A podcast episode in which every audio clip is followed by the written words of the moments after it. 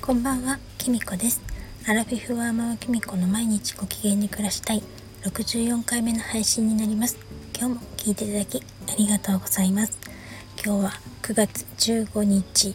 水曜日です。週の真ん中なんでそろそろ疲れが出ている方も多いんじゃないでしょうか。私はですね明日からちょっと連休になるので今日ね3日間分がっちり月曜日から働いたせいかなんかもう今日はすでに、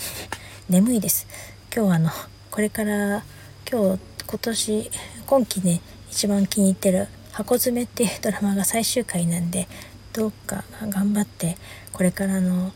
フットケアをした後箱詰めを見てから寝たいと思ってるんですけれども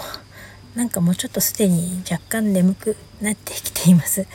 お天気もね今日すごく良くなって爽やかな感じだったんですけどちょっと気温も上がったんですよねこうやって気温が上がり下がりしてるとちょっと体調ね疲れあの寒暖差であの体調崩すこともあるので気をつけたいなって思います。えっと昨日ね夜中にあの 一人反省会をしたんですけれどもあのやってみてすごく良かったなと思いました。音声で一人反省会したのは多分初めてなんじゃないかなと思うんですけれども私はねちょっとあのよく一人反省会ってやってるんですけれどもそれはですねだいたいいつも日記とかに書くかたまにブログに書くかな。まああんまりほとんど公にはしないようなところに書いたりとかもしくはあの本当に一人反省会なんでも一人でもう自分で思って一人で反省してたりとかあのまあたまに身内に話したりとかはするんですけれどもそんな感じでやってたんですけれどもあのこうやって音声っていうか口に出して話すことでなんか自分の気持ちを整理できるっていうかあの気持ちも落ち着きますしあのやってみてよかったなと思って、まあ、皆さんにとって参考になるかどうかわからないですけどまたやりたいなって思いました。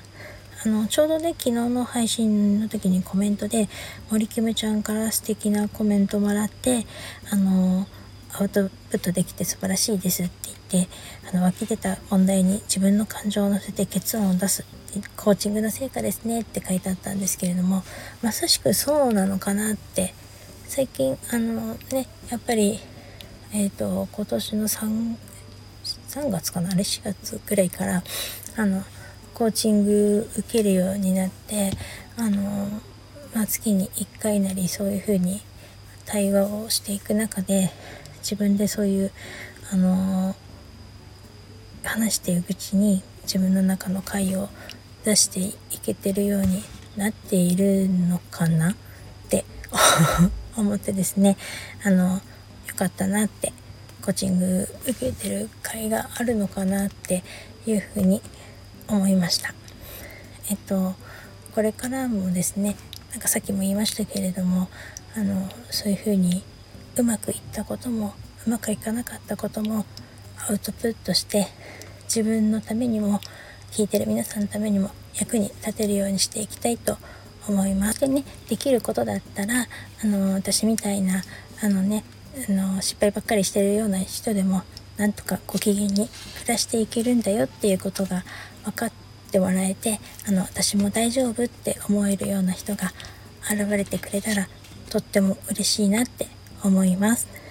それでは今日はこの辺で最後までお聴きいただきありがとうございました。あの体調崩しやすい時期なのでお互い気をつけていきましょうね。おやすみなさい。